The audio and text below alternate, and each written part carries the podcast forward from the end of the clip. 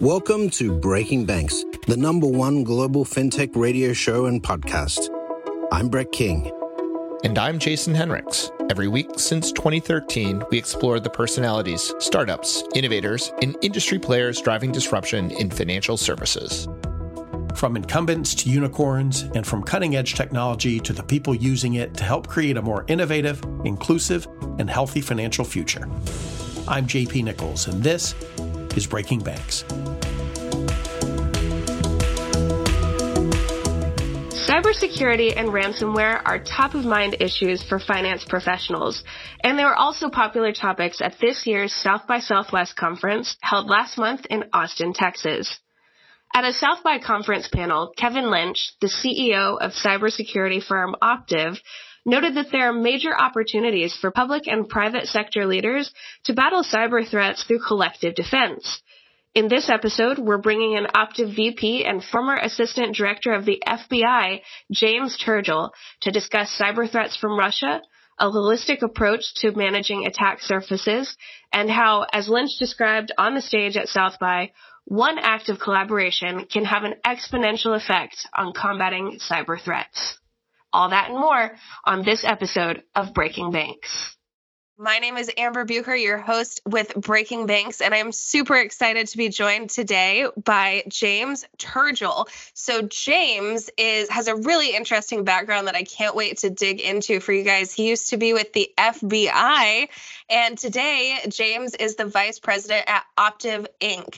James, how are you doing today? I'm doing great. Thank you for having me, Amber. Of course. Thank you so much for coming on. We're super excited to dig into the very confusing and scary world of cybersecurity with you as our guide. Um, but first, I would love to talk a little bit about your background and just kind of set the scene for your expertise. So, you started out as a, a litigation partner in private practice as an attorney, is that right? I did absolutely. So I have uh, actually two law degrees. I have a, a Juris Doctorate degree from uh, Western Michigan University Law School, and then I have a Master's of Law from Georgetown University Law Center in Corporations and Securities Regulation. So I practiced law for a number of years before I joined the FBI. Awesome. I'll, I am a recovering lawyer, so I'm always admire people that um, went through all of that um, work and, and actually practiced for a significant amount of time. It is not lost on me how difficult that is, um, especially in the areas that you were working in. I'm curious how that stacked up uh, with the FBI and what it was like transitioning from that into a role as special agent in charge in Phoenix, Arizona for several years. So it was uh, actually it was uh, the the whole concept of, of practice and, and and you know it from being an attorney as well, right? It's it's all about the the people, right? And so I was, you know, as a private practitioner, you do you do it all, whether it's criminal defense or it's corporate defense. Uh, and so I wanted to be on the other side of that equation. Uh, and that's what drove me to, to leave private practice and, and join the FBI. I wanted to be at the tip of the spear, actually fighting and, and investigating those cases um, as opposed to defending them. Yeah. And you were with the FBI for over 20 years. Can you tell us a little bit of unclassified information about what you were working on there? So yeah, actually 22 years with the bureau. Um, I joined in uh, in the mid in mid 90s, so, so 1996, and I worked it all. Amber, I uh, came and worked in Colombian, Mexican, like hardcore cartel cases. Um, I'm a pilot as well, so I flew operations for the FBI for a number of years throughout my career. Um, I worked counterterrorism, counterintelligence. Um, I was the guy actually on September 12th of 2001 who was asked to create the the no-fly list and the the terrorist watch list, which I did as well, uh, and then moved throughout my career working, you know, just about everything, including cyber. Created a cyber task force in Cincinnati division. Um, and then was just very, very, very grateful to be able to come home um, as the special agent in charge of, of the of the Phoenix office to to be the the lead federal officer, you know, the lead federal agent um, in my hometown was uh, an amazing experience. You have quite a storied career then. That is uh, that is involvement in a lot of major, major issues.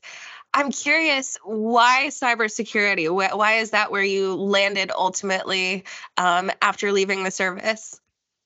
So you know, it's it's a collection of all of these various um, you know roles that I held at the FBI. So think about it this way: I started working cyber when the bureau really started to uh, understand in 2002, 2003 that cyber was going to be a part of everything that we did, whether it was bank robbery or true cyber or counterterrorism. Cyber had a role. And so I, I started the task force and, and started to work it at its its initial stages, continued to work it even through my SAC time, but then was brought back by Director Mueller to run HR. So I was the chief human capital officer. And, and that was not only about being the head of HR, but it was about designing and delivering the FBI's electronic HR system, which I which I did to the global FBI footprint. And then, you know, the then director at the time, Director Comey, you know, saw me designing and delivering the electronic HR system, and then promoted me to the executive assistant director of, of global IT and the FBI's, you know, chief information officer or CIO. So to me, the the the cybersecurity world was that natural progression of I'm the guy in, a, in the room with a board of directors or an audit committee or a C-suite where I look at, I can ask you questions from a legal perspective. I can ask you questions and think about things from the actual boots on the ground cyber agent perspective, because I did that as well. Uh, but also then transitioning to the executive level of, look, I've, I've been a sitting CIO. I've designed and delivered uh, technology to a global organization. So I'm, I'm just a guy in the room that thinks about it differently. And that's why cybersecurity was the place. It's interesting. So I came across your work, James, with Optiv through South by Southwest. I was watching the session that your CEO, Kevin Lynch, did there. And Kevin was speaking with a retired military officer who mentioned that there are five kind of domains that the military thinks in terms of land, sea, air, space, and cybersecurity. And so to think of that as its own sort of domain, I mean, I can't imagine the um, the shift in thinking that's occurred since you know 2002, 2003. You mentioned um, when that started to be such a massive area. Can you talk about um, just that shift in our culture and how the, how big this really has become as an issue and also a, a domain? Yeah, so so he's absolutely right. The general was absolutely right. It has it, it needs to be its own domain. Uh, I mean, I've worked I've worked cases. I've you know actually worked uh, you name it every type of case, in, including um, you know what what I, what we would call like kinetic cases, right? Where I'm actually you know arresting bad guys, not necessarily doing cyber stuff. Um, you know, but actually kicking in doors and putting handcuffs on people and, and interviewing these guys. And so the whole concept of of not only gaining gaining the intelligence and working the case from a cyber aspect and a physical, right, interviewing people, but you have this whole world out there, especially now with the dark web, which has created its own marketplace for all types of malware and ransomware. So you, you have to you have to think three dimensionally when you're looking at, at, at the world now. It's not just the the kinetic aspect of either you know the you know we're talking about the you know the Russian invasion of Ukraine. There's both both a kinetic aspect to that, right? The actual boots on the ground war, but there's a whole cyber warfare piece uh, that you know preceded the actual invasion and continues to this day. Uh, and so you have to think three dimensionally, and including. And I would say almost a, a, another quasi dimension, which is the cyber and satellite or cyber and space piece right? Because space can be both kinetic, but space can also be cyber. Uh, and so I think cyber goes across all of them. I'm glad that you brought up Russia and Ukraine. That's something that is in the news, obviously, a lot. And in in the banking world, in particular, um, there's a question about whether we've seen all that we're going to see in terms of attacks and cybersecurity attacks, or whether we need to be kind of bracing ourselves for a flood of cyber attacks that we can come to expect. So, what do you think about that, James? In terms of of whether we've seen it all, or whether we should still be bracing ourselves? What kinds of attacks we can expect? Expect to see um, out of this uh, conflict? Yeah, so we have not, we haven't seen the, uh, I don't think we've seen anything about what we're going to see. I, I truly believe that as the as the sanctions uh, that all of the you know the Western countries and and actually you know most of the world has imposed upon Russia, as those sanctions start to really take hold of their economy, you're going to see a number of different things, right? So certainly uh, cyber attacks against our banking and our critical in- infrastructure will increase one as a response by Russia to the fact that we're leveling all of these sanctions. But you got to think about the the the economic aspect of this. As those sanctions sink in, right, you're you're choking off the Russian economy. And one way that I mean, I've worked the the Chinese, the Russian, the North Koreans. You know, I've worked Iran as far as cyber cases. And if you take Iran and North Korea as a great example, there the number of cases and the number of, of ransomware and the attacks increase during you know what I would call geopolitical crisis situations because they're trying to fund their regime right? And so they're using ransomware and they're using all of these tools, you know, to to gain money, you know, in Bitcoin to actually, you know, fund their regime. So I think Russia is going to turn to that same kind of tactic to be able to utilize these kind of attacks to help fund the war.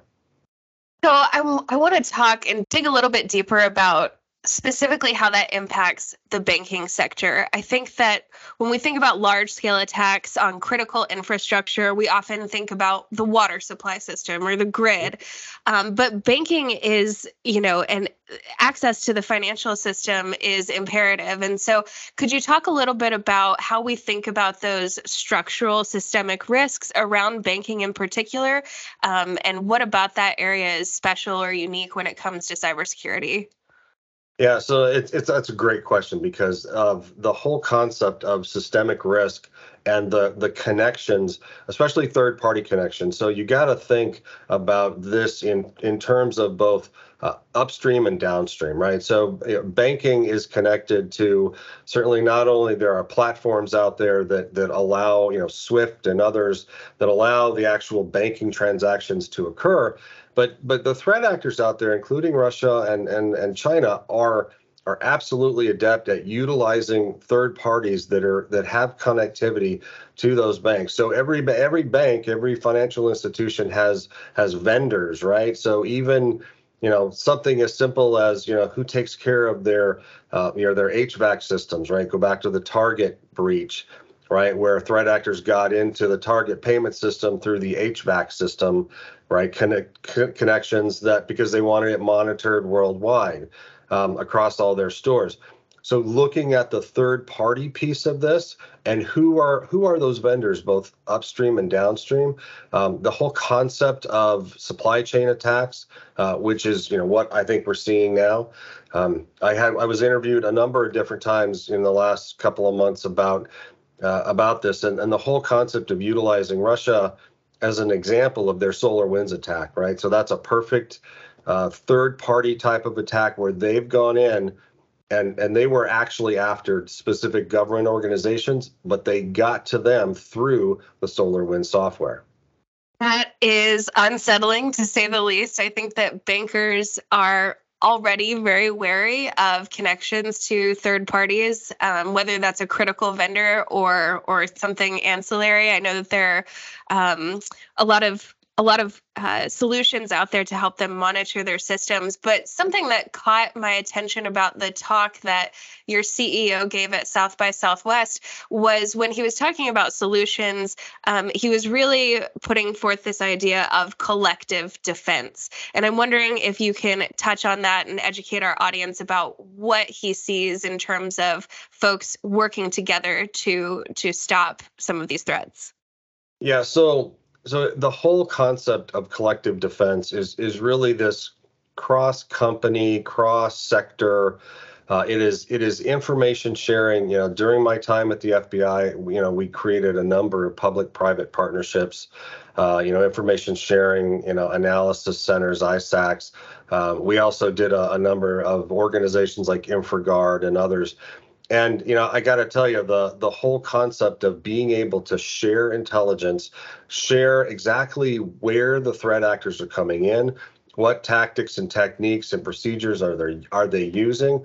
Uh, historically and again i've worked these cases for a lot of years. Historically victims didn't want to talk to the fbi right? Nobody wants to to admit the fact that they've been a victim but the critical failure in that is that if, if the Bureau was able to collectively get all of those tactics and those procedures and how the threat actors were actually entering systems and moving laterally and, and all of the literally the tools that they're using, we're able to share that across an entire industry you know that that is really powerful intelligence that allows you know other aspects of let's say the financial services industry to not become a victim because they've been able to use that collective intelligence to to basically shore up and and plug the gaps and plug the holes and so it is uh, what they call FS-ISAC, which is the financial services um, version of this, this Financial Services Information Sharing and Analysis Center. That's been around since the 90s really, really critical um, for the financial services groups, um, and it's been wildly successful. Um, and in, and in increasingly now, uh, because of the threat from uh, Russian cyber attacks um, against our financial services groups. That is great to know. So FS-ISAC um, has been around for a long time, something that people should definitely check out. It sounds yes. like. Uh, wanted to touch on some of the other kind of remediation efforts out there when we're looking at things like human error or just poor hygiene, right? When we're talking about cybersecurity, I saw a headline recently that the recent TransUnion leak, um, I think it was in South America, was because they had a password that was password, right? I mean, this is still an issue phishing is still an issue. Um, can you talk a little bit about the role of innovation and technology and how that might help us move past some of these human issues? Or are we just stuck here and I will always have a sticky note hidden somewhere with all my passwords on it? no, it's it, it's a great question, and it is it is the people part of people, process, and technology. Um, and, and, you know, those are the three things that we usually talk about in the cyber world. About you know, you need to focus on on those three like big areas. Um, but it's also something that that I drill down a little further when I'm with boards of directors or audit committees, right? Because it's also about data, ecosystems, and attack surface. So if you can kind of think about the the whole people, process, and technology and then kind of morph it to you know, data is everything, right? And and there are now technologies coming out which will help us um, you know, do better, you know, access management and privileged access management because that's what this is really all about, right? Um, one of the one of the bigger attack vectors against banks and credit unions are web attacks and password attacks, right? They're most, you know, 40% or higher um, are are password attacks. So, you know, as far as what to do about that, I think you're starting to see some technologies come out that will be helpful. I mean, there are things like password vaults now that are software um, packages that can help you try to, you know, keep all your passwords that are, you know, that's in an, an encrypted file. Uh, sometimes that works. Some are good, some are bad. Um, I've also seen it from the HR standpoint, right? So let's go back to the people part of this. Um, I've also seen, you know, what I call serial clickers, right? The ones that continuously fail the phishing tests and, and the phishing uh, tests that go on in, in an organization, right? Actually taking HR actions against the serial clickers right? Because they just they either don't pay attention or they just can't understand it. Um, and so I think there has to be a, a, collection of all of this, right? There needs to be better technology in this area to, to help us out. Um, but there also needs to be, you know, that people part of the accountability aspect.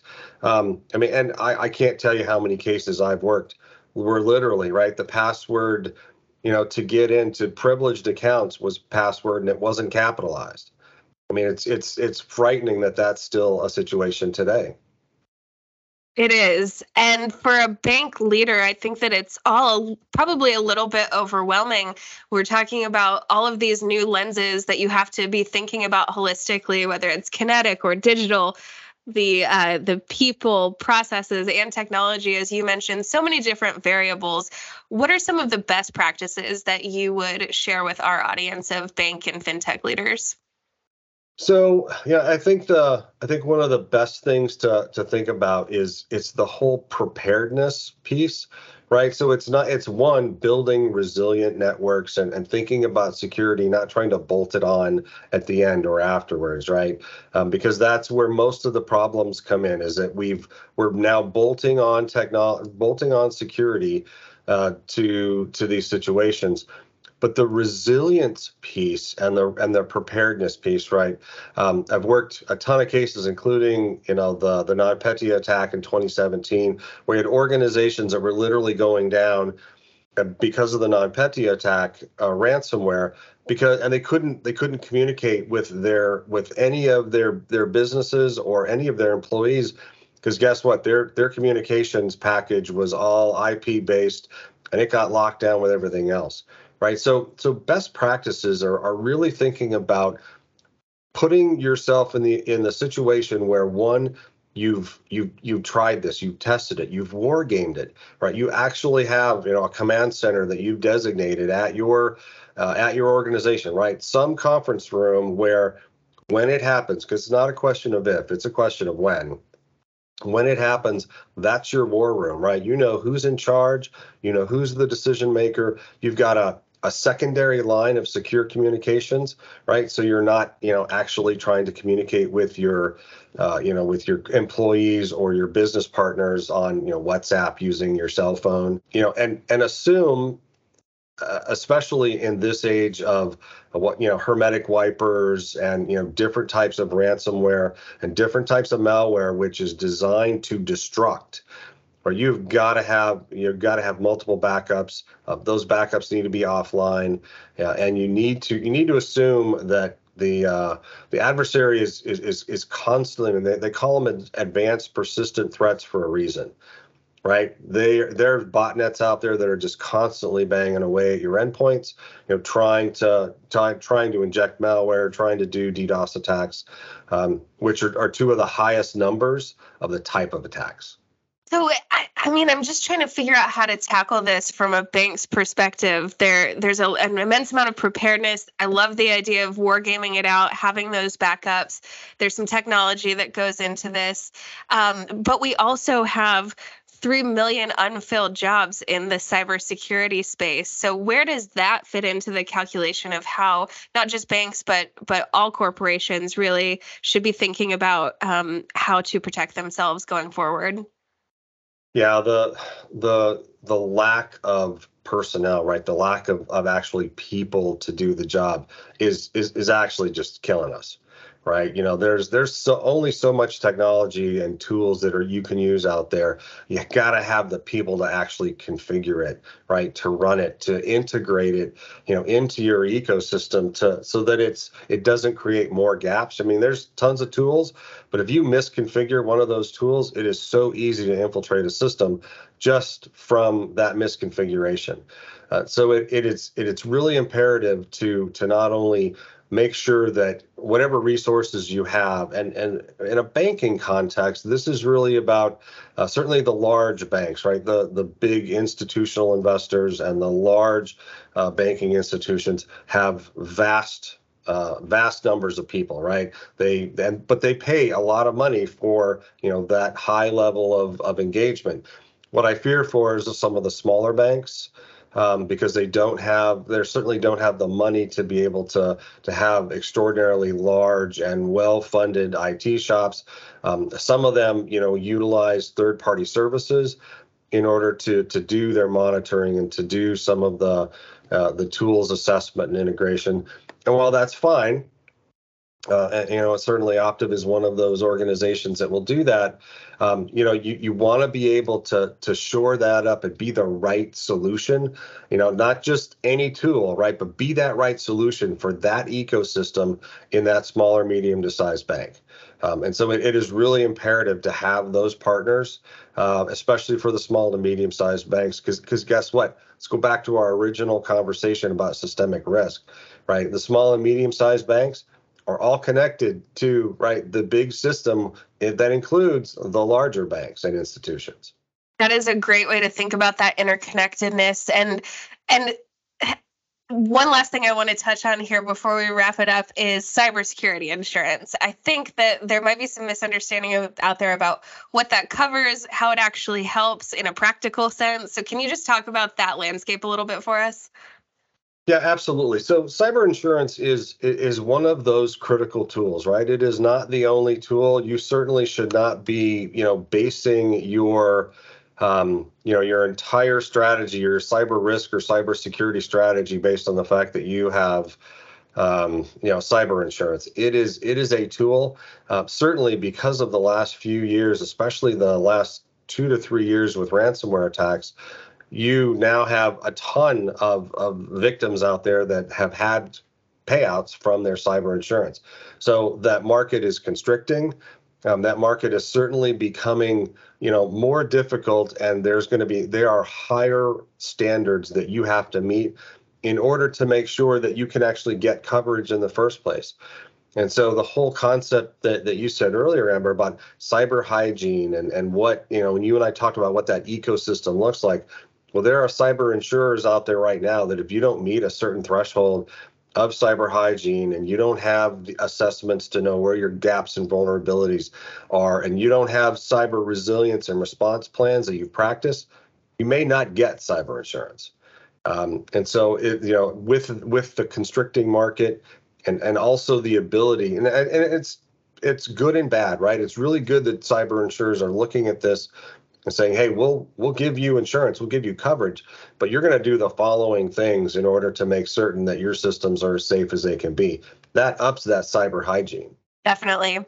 So, James, uh, this is all, as I mentioned before, a pretty daunting landscape. I'm curious if you can leave us off with any bright spots that you can see in this landscape going forward. Yeah, absolutely. I mean, this is I, I, know it sounds doom and gloom, and, and I've worked a, a, ton of these cases, and, and it's it's complex. I mean, I know it's hard. Uh, most most companies, uh, especially some of the small and medium sized ones, boards look at me and go, right, this is in the too hard pile, right? So where do we start? Um, but I, I, I got to tell you, in the last, you know, probably five years since I've left the bureau, there's been a, a certainly an increase in the the knowledge base out there. People are paying attention to it. People are really, companies are really paying attention to it after, you know, uh, attacks like the Colonial uh, Pipeline attack and the JBS attack. Right, those hit those hit sectors where you know people couldn't get gas and couldn't get food right? So the the knowledge of of what's out there is is really increasing the conversation. Certainly this you know unfortunately what's going on with russia and ukraine has really upped the conversation um, with boards and and with the c suite about you know where are we? Are, are we secure? What are we doing to be secure?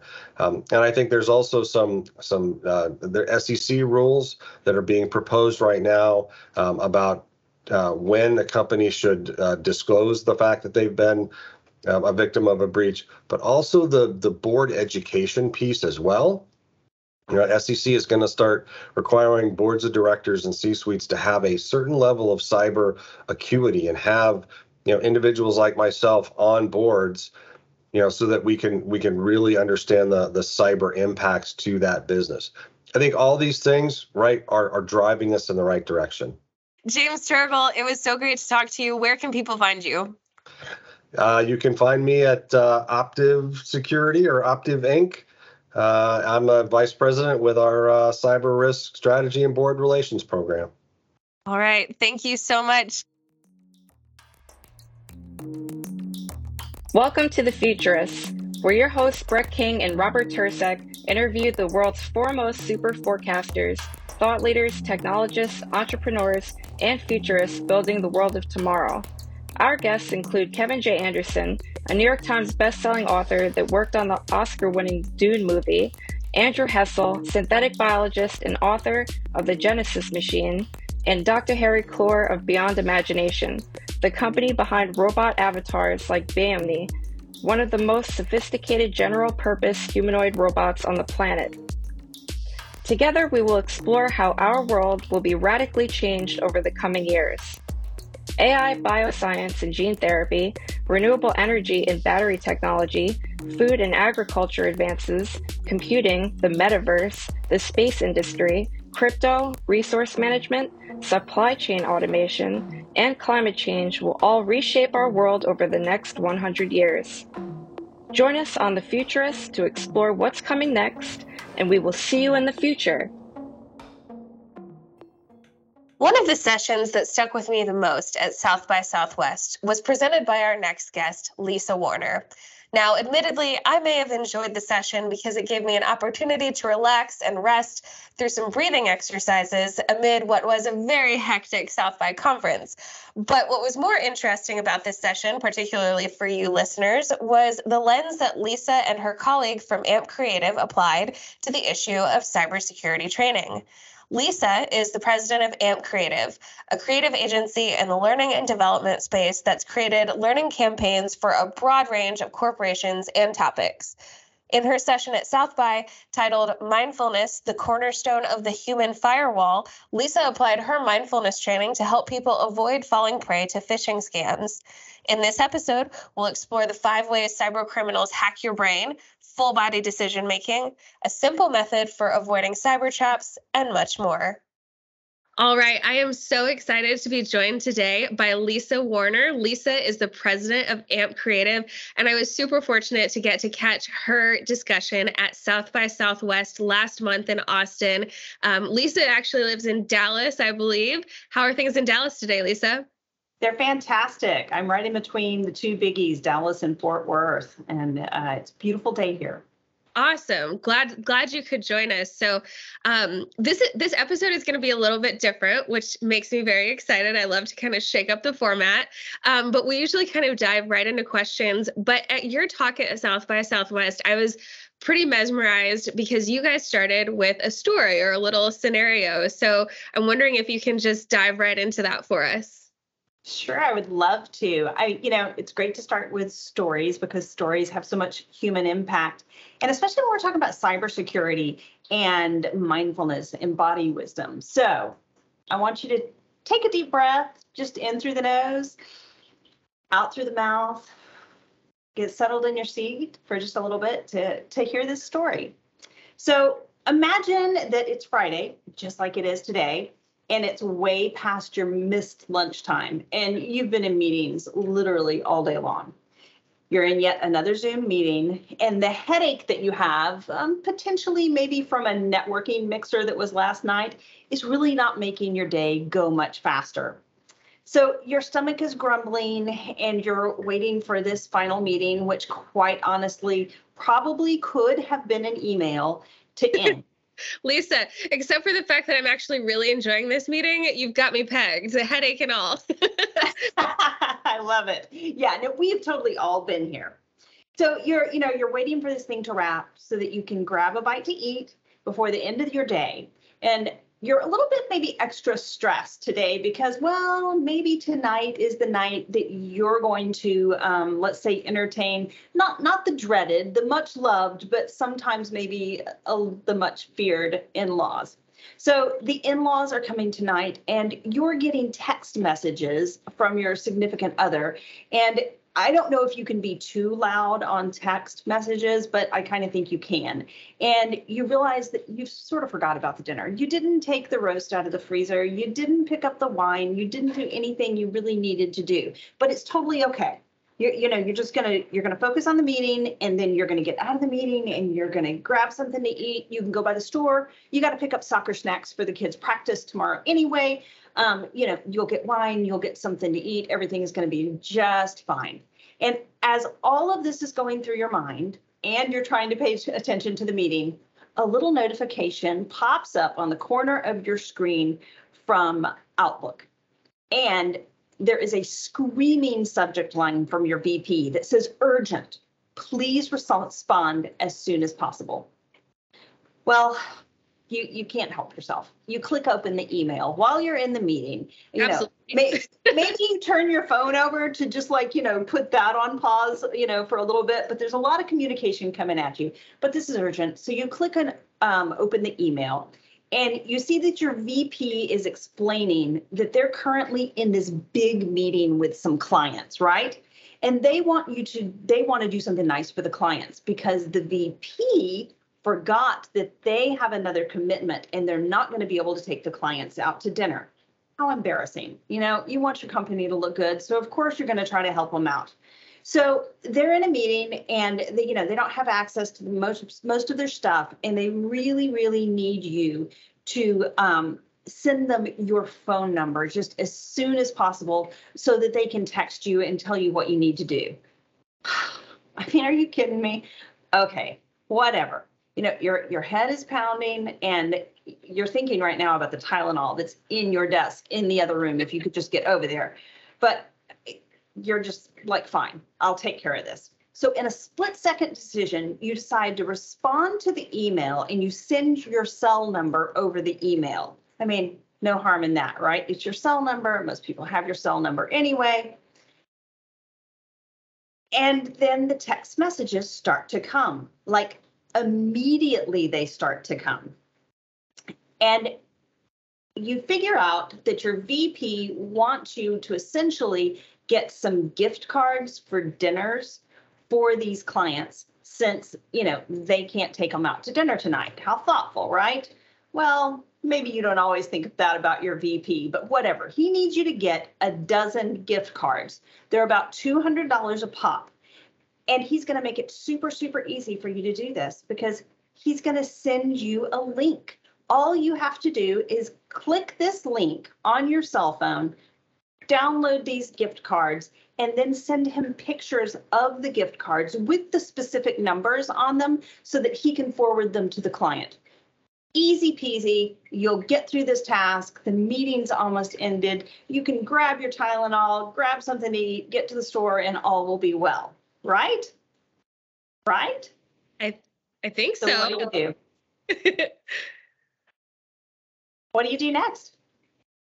I mean, I know how the story ends, so I'm probably the unfair person to ask. But I think I think a lot of people would just do it. Like it's weird, but you know, whatever. Yeah, I mean, there, you know, your brain's pretty fractured, right? There's a lot of information coming at you. You want to do a good job, and you're trying to take care of everybody's needs. You know, your VP with his screaming urgent subject lines, the people that you're in the meeting with, you know, the family. And so for most people, the answer would be that, yeah, I mean, you know, they would just go ahead and complete the task. Unless, I'm going to say, unless they were trained a little bit differently when it comes to email and um, text phishing schemes like this one. But I'm going to tell you, even with the best cybersecurity training, the smartest people can be tricked. So as I was saying before, I'm Lisa Warner, and I'm super, super passionate about making this connection between everyday problems, big and small, and solutions that are derived from the practice of mindfulness. Because in addition to my role at AMP Creative, I'm also a certified mindfulness meditation teacher. So, you're a mindfulness coach you're the president of a creative firm which which let's talk for just a second about that what does amp creative actually do lisa so we're a creative agency and we occupy the learning and development space. We were, you know, our background was in video production and over time we turned sort of the, you know, the great corporate communications video and training videos into larger learning campaigns and mixed great video and storytelling with e-learning and workshops and entire learning campaigns that have marketing around it. So we work largely with enterprise corporations to address their learning and training needs. So okay. That's that makes sense. That's really interesting because I was trying to connect the dots between that and phishing and why that was the topic of your Southwest talk.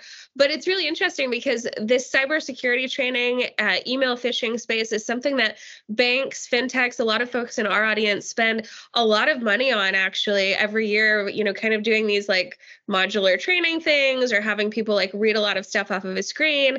And it's it strikes me that that is a very different learning experience than um, your session at Southwest, the things that we're talking about today, and taking into it uh, into consideration the human elements of what's required to become, as as your talk is titled, a human firewall. yeah, for sure. I mean, there are great training resources out there, but they're not necessarily experiential learning. You know, resources that we can use. And we need to understand what phishing campaigns look like. We need to understand the psychology of behind them and be able to identify all the the cues and clues. But what we also need to know is what the experience of being the victim of a cyber phishing attack is like. And that's where you bring in the mindfulness. It's that in the moment experience that we have as individuals because the great thing that we have in common is not only our, you know, love and ability to learn from stories, but we all have the same brain structure. And you know, we have the, the the same bodies and the same responses that react to these kinds of stressors. So if you can learn about that, you know, then you actually can use the feedback from your own body to further inform what is going on and to slow down the process so that we don't make these snap judgments that can become very, very costly. And, and that's kind of how we got to this space. My um, background in mindfulness and leading meditations is an extremely um, experiential focused practice. And at our company, we deal with tons of very sensitive data, very similar to banks and, and finance. And so we have high standards in terms of our own internal cybersecurity. We have an ISO security um, certification that we go through every year um, because we're handling sensitive data, especially when you think about sensitive data around human resources and L&D. Um, so yeah, we're held to a very high standard in terms of just the way we deal with data. L&D, what does that stand for? Learning and development. Okay, got it.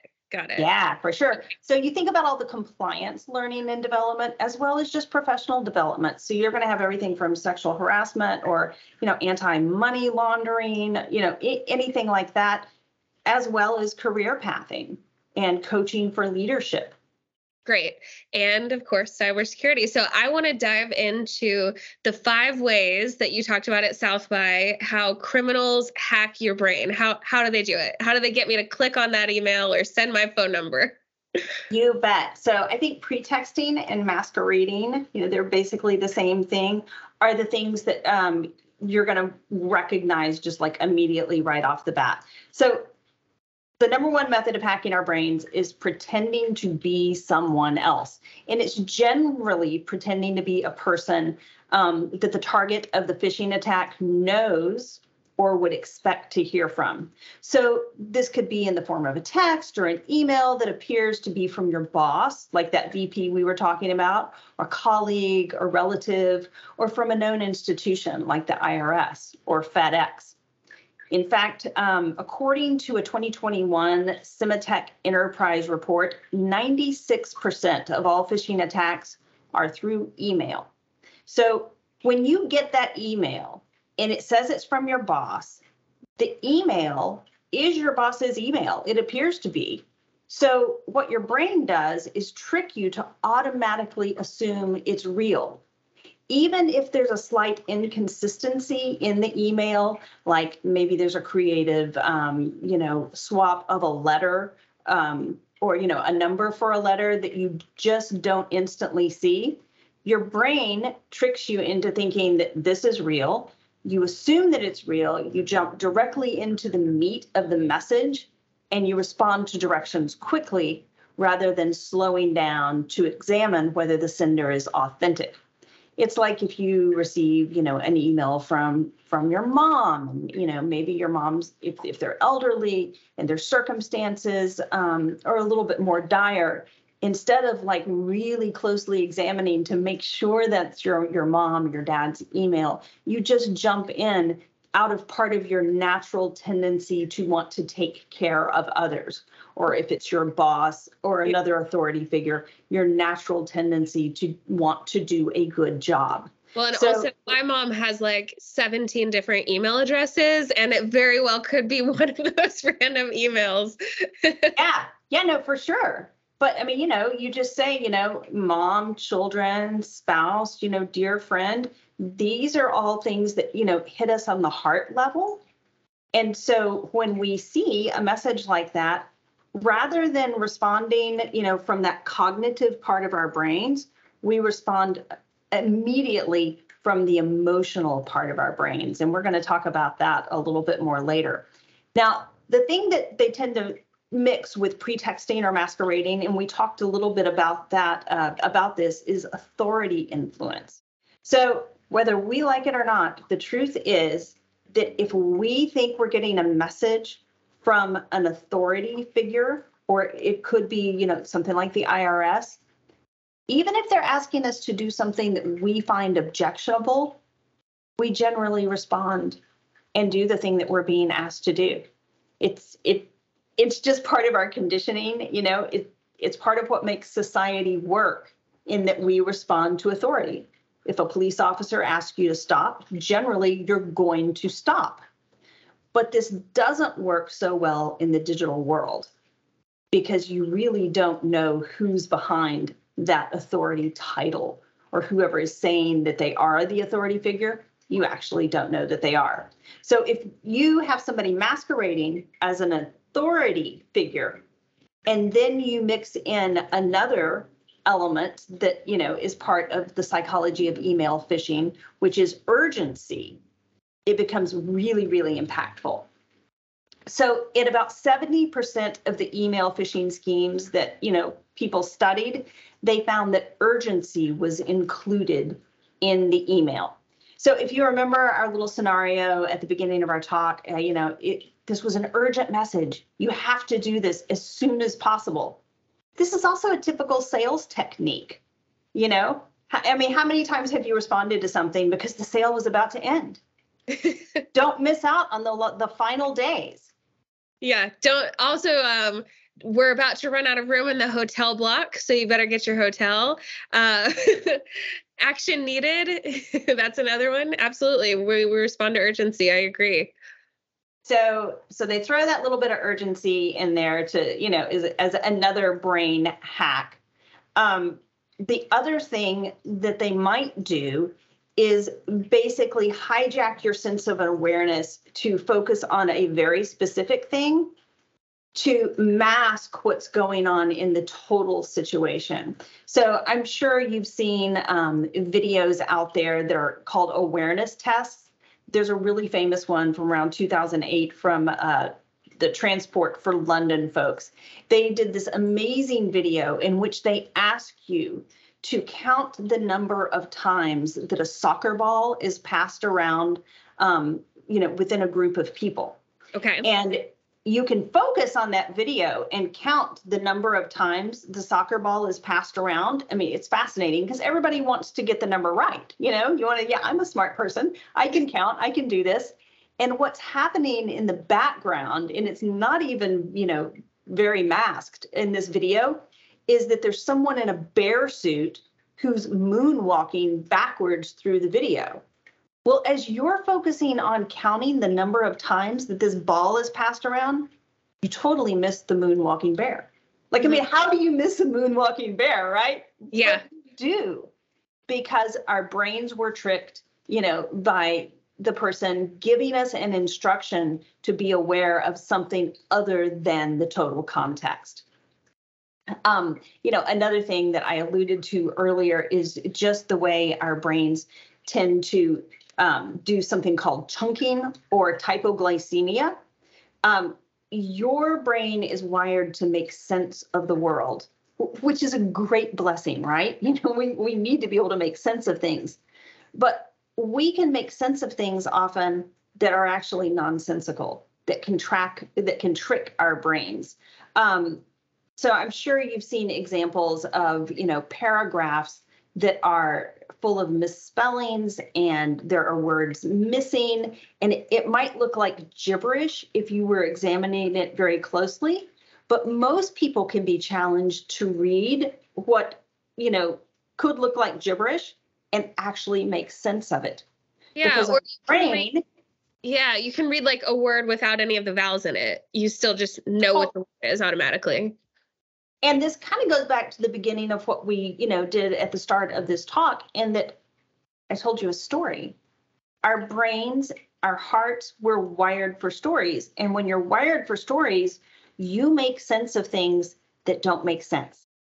So that would be, you know, the top ways in which email or text phishing or just like any phishing scheme um, is used. And so, how how could I help them prevent this from happening? How could I help my own IT department and everybody within the company? And that's really the genesis of this whole talk about augmenting your cybersecurity training with mindfulness. Um, because there's some fantastic cybersecurity training out there, and companies pour money. I mean, pour money into it because cybersecurity is a big deal right now. But none of that training talks about listening to our bodies. None of that training talks about the parts of the brain and how your limbic system can be stimulated and tricked. Um, nobody talks about the experience of what it is like to be a human who is the victim of a cybercrime as that cybercrime is is setting up and about to take place. So I have just a few things that I would love to share if we have time. Little bitty um, mindfulness practices that people can actually employ and it can help them through those in the moment experiences when they're being the victim of a cybercrime. Great. All right, so the first practice is so, so easy. It's my favorite practice of all. It's just called the STOP practice. So, STOP is an acronym that's really easy to remember. The S stands for stop. Just stop doing whatever you're doing. Just like in our story, I, I just turned my camera off for a minute. I said, I need to take a pause. Stop. The next thing is to take a deep breath in through your nose and out through the mouth. The O stands for observe what's going on around you and what's going on inside your body. What are you literally feeling? And then after that, the P is for proceed. So I want to talk a little bit about what this take a deep breath in through the nose and out through the mouth is about. Like like why do you need to do it that way? What what does that mean? Yeah, as an allergy sufferer, it's kind of difficult. I, I feel you. Yes, my allergies have really been acting up today. So it might be a little bit more difficult if your nose is stopped up, but I bet you can still do it. When you take a deep breath in through your nose, just and then release all the way out through the mouth. I mean, really just empty out the lungs, empty out the belly what you're telling your brain to do is calm down. It's, it's really simple. That breath in through the nose and out through the mouth stimulates your parasympathetic nervous system. So, all of those stress hormones that were rushing through your body as your limbic system was brought online get calmed down by taking that deep breath in through the nose with that long exhale through the mouth and you basically reverse the system. You've told your brain just by breathing to calm down. And then when you calm down, what you did was bring that cognitive brain back online so that you can reassess the situation. And this is something that's so easy to do you can do it anywhere. You can be standing in line at the grocery store. And if there's a particularly annoying clerk or customer, you can just take a deep breath in through the nose, then out through the mouth. I do it um, every time I go to a stoplight when I'm driving, I do a stop practice because driving can be really stressful, right? Yeah, and yeah, and you can get in your head and get to thinking about what you're where you're about to go or what you have to do tomorrow.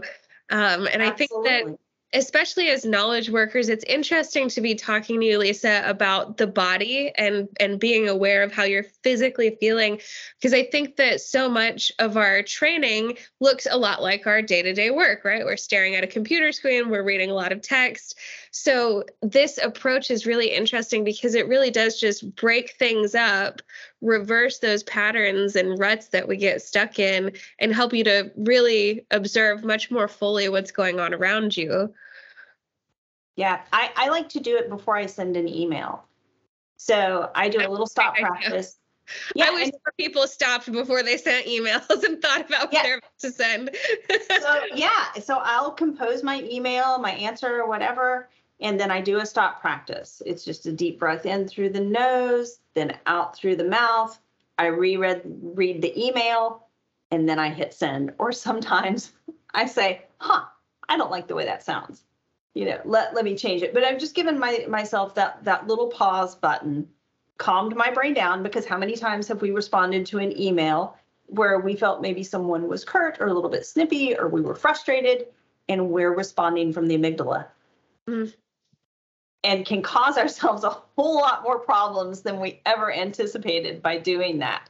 So that's kind of basically, you know, the the gist of what I have learned, you know, when it comes to applying mindfulness to preventing cybersecurity. Um, I think these are pretty simple techniques that can be taught to just about any team. You could teach them to your kids, you could teach them to your parents, friends. I mostly love that it's something that's new and fresh in the realm of training. And so, whether it's cybersecurity or compliance, as you mentioned earlier, um, would love to help our listeners find you guys so that they can, you know, potentially engage you to create other really experiential, involved um, training experiences. So, Lisa, where can people find you? Well, you can find us at ampcreative.com. You can find me on LinkedIn, Lisa Warner, and I would love to have a conversation, you know, as well as doing full training campaigns, you know, through AMP. I also um, work just as a, a mindfulness consultant. Love coming into companies, talking about starting a mindfulness program. Um, you know, they could be started really simply. And it's one of those things that, like, even a little bit does a lot of good. That's it for this week. If you like the show, make sure to give us a five star rating on your favorite podcast platform, or share it with a friend, or share it on social media. We'll see you again next week with more Breaking Banks.